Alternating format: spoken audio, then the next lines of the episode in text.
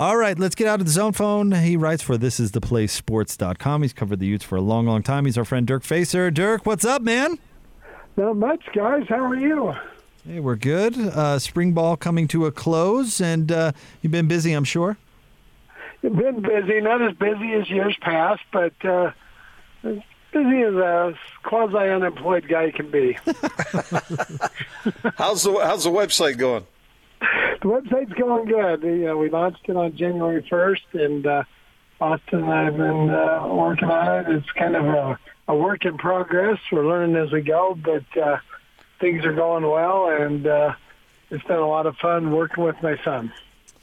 So, Dirk, uh, we, we want to talk a lot of football with you, but let's start basketball here. Uh, Timmy Allen commits to Texas. Obviously, that's a, a big loss, and Gordon and I were just batting it about. Do you think he ever considered staying in Utah and playing for Coach Smith, or was he automatically looking for another spot after the previous uh, regime was moved on?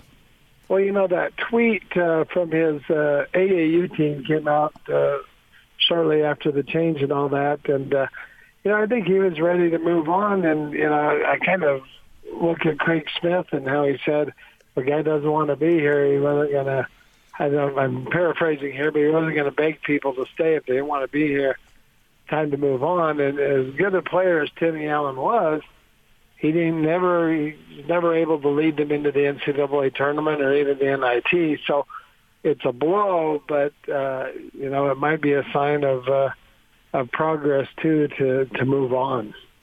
Dirk, you think uh, the with the uh, transfer portal the way uh, the, the way it is, and the the the propensity of of uh, college players to move from one site to another, is it turning into uh, like an NBA free agent situation? And do you think that will what effect do you think that's having on college basketball or, you know, or football for that matter?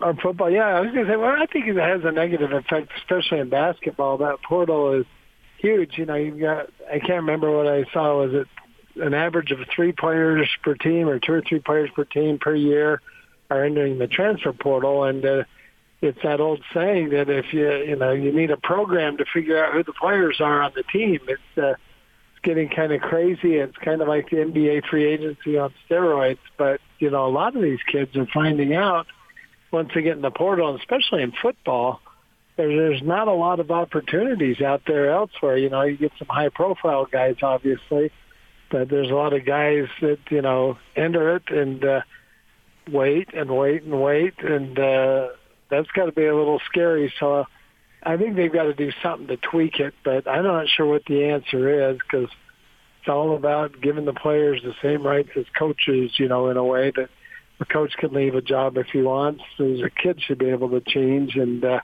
not sure if I subscribe completely to that, but uh, it's affecting the game in an adverse way, and uh, yeah, it's too bad because a guy like Timmy Allen, for example, could have left, you know, a good legacy at the U, but now he's going to finish up as a Texas Longhorn, and we'll see if he actually gets to play a lot and stuff. So it's an unknown world. Well, I, I agree with you, Dirk. And um, today there was a report out that the NCAA did indeed approve uh, one transfer uh, per college athlete, and that's going to go into effect, again, reportedly, it hasn't become official uh, next year. Right. I think it's just going to add seriously add to the problem, and and Gordon doesn't view it as a problem. So I mean, I don't want to represent uh, what I'm saying here as 100 percent fact, but I think something that people don't consider is something that's happening already. All these kids are going into the transfer portal, Dirk, and you know the high profile ones like Timmy Allen find a nice landing spot. But the truth is, there's hundreds of college athletes that are just sitting there with no place to land. You're right. You know, I, I did a story about a year or so ago and researched it. And literally every program is affected by this, and there's just a lot of movement, a lot of change.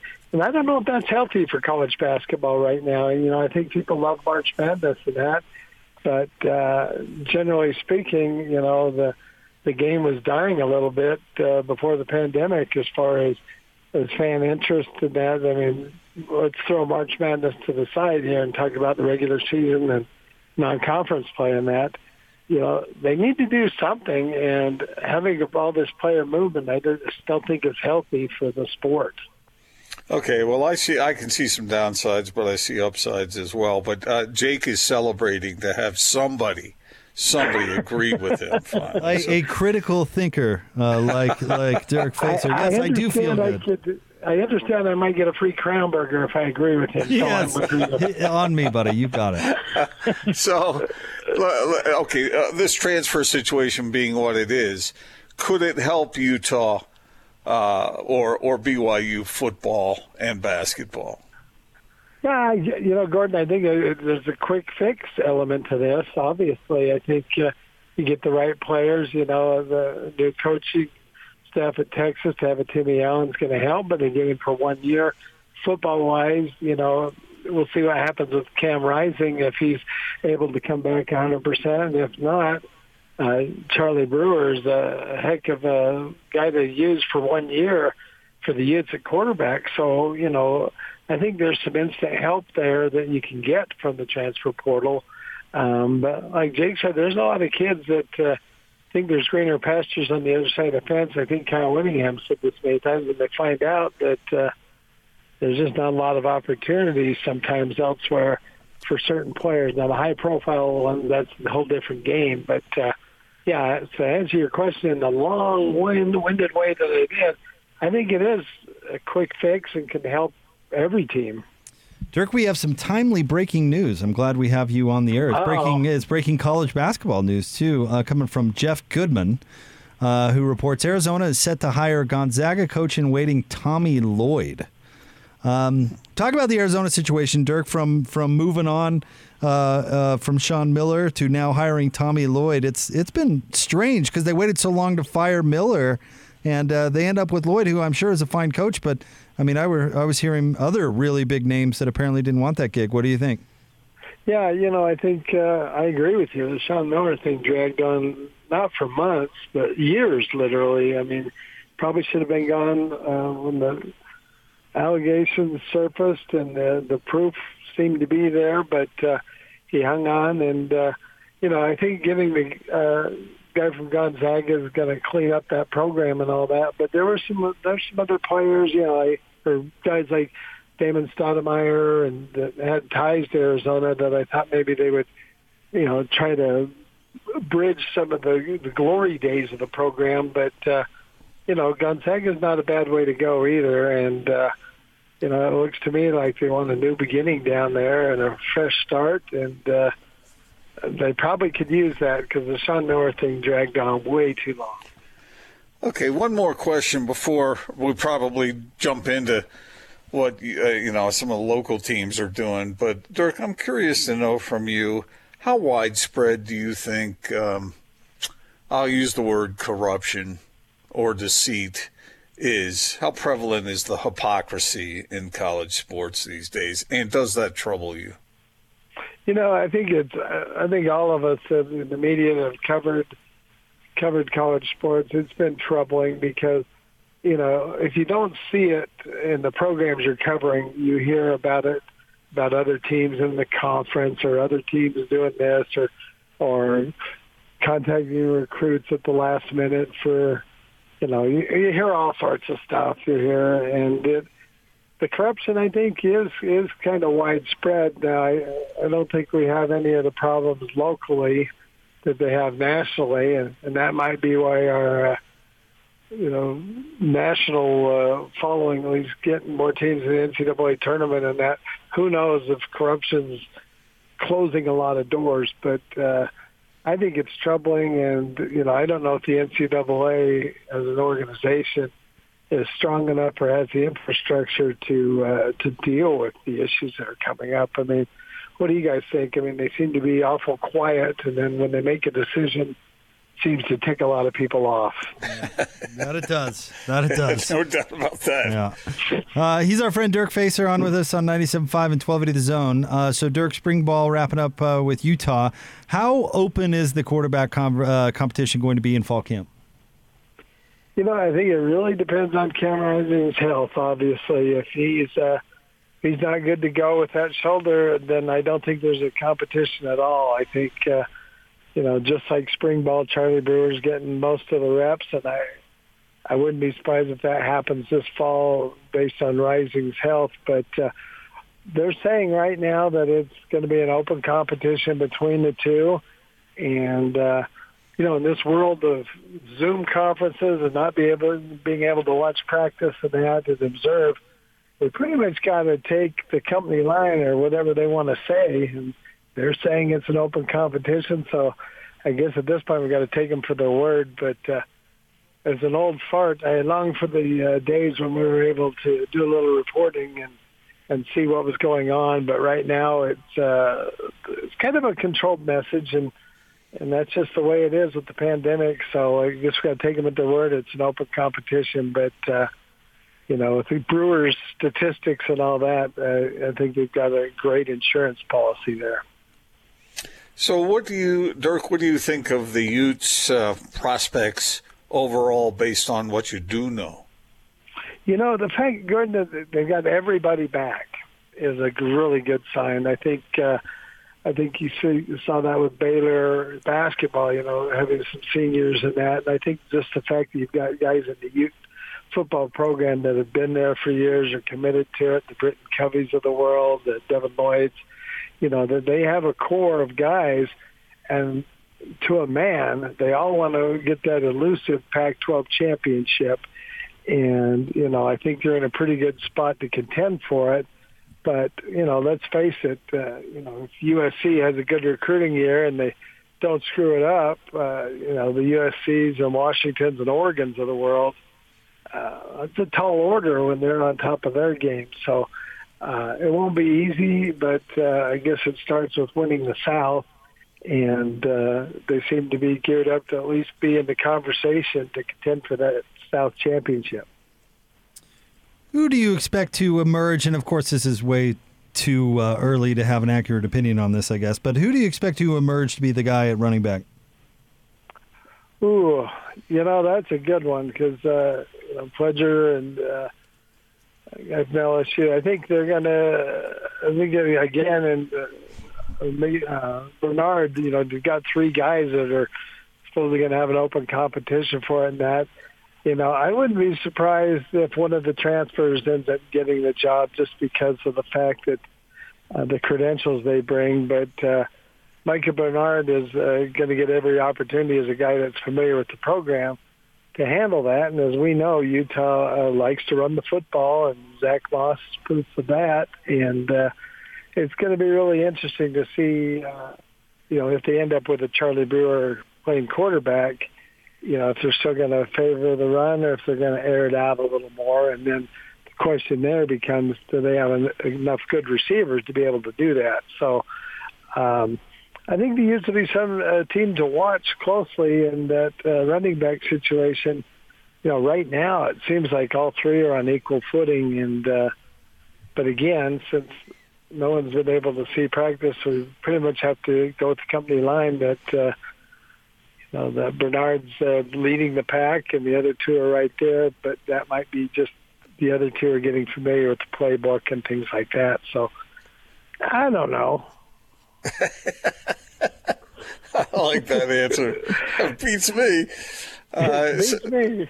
So, Dirk, let me ask you another question that'll be hard to answer. Maybe this one isn't so hard to answer. Uh, maybe I wrote a column uh, a few weeks ago about uh, off a quote from Nick Saban about how useless it is to try and play standardized football from the old days, namely run the football, control field position with special teams, and uh, whoever gets the most yards on the ground wins the game.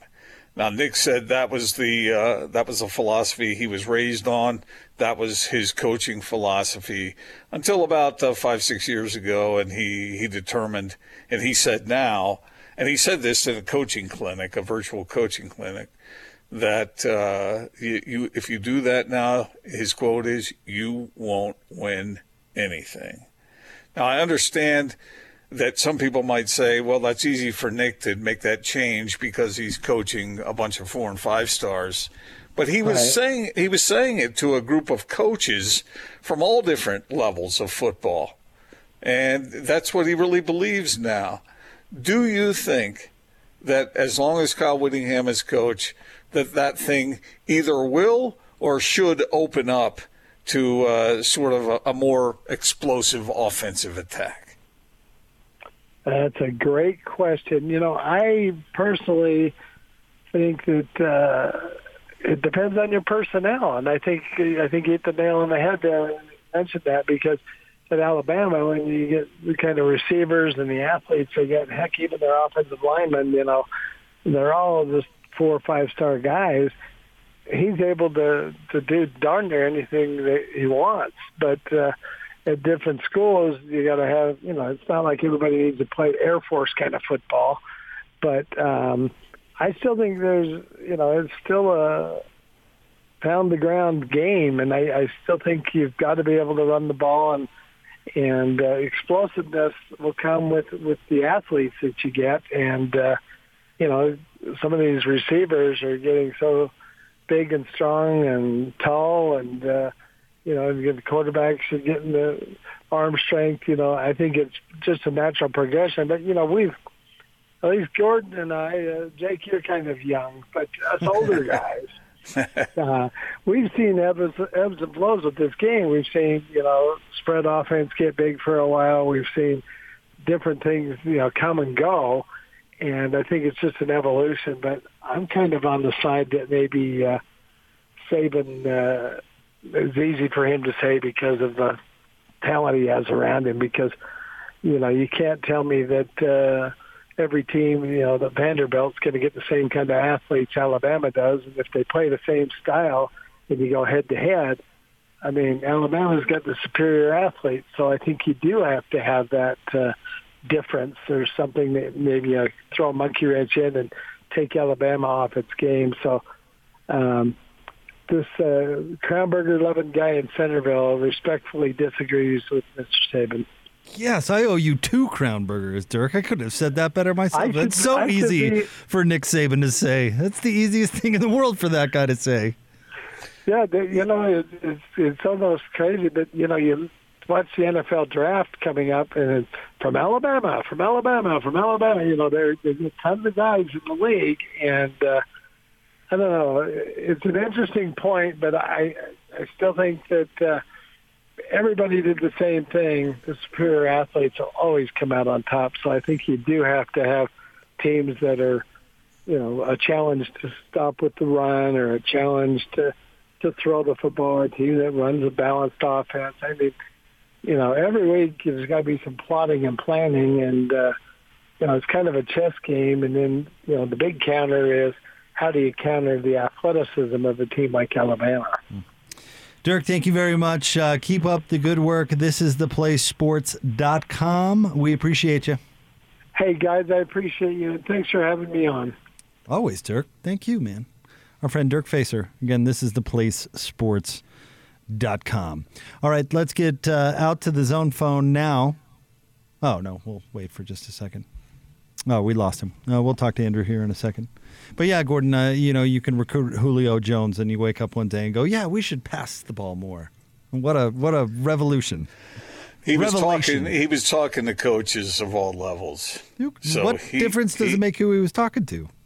Because not everybody coaches at Alabama, and he knows that. But he was stating it to them because he believes it applies to them. Or he was just trying to look like the smartest guy in the room. if I was a well- coach there, sitting there listening to Nick, I would be rolling my eyes out of my head. Wow, that's easy for you to say, Nick.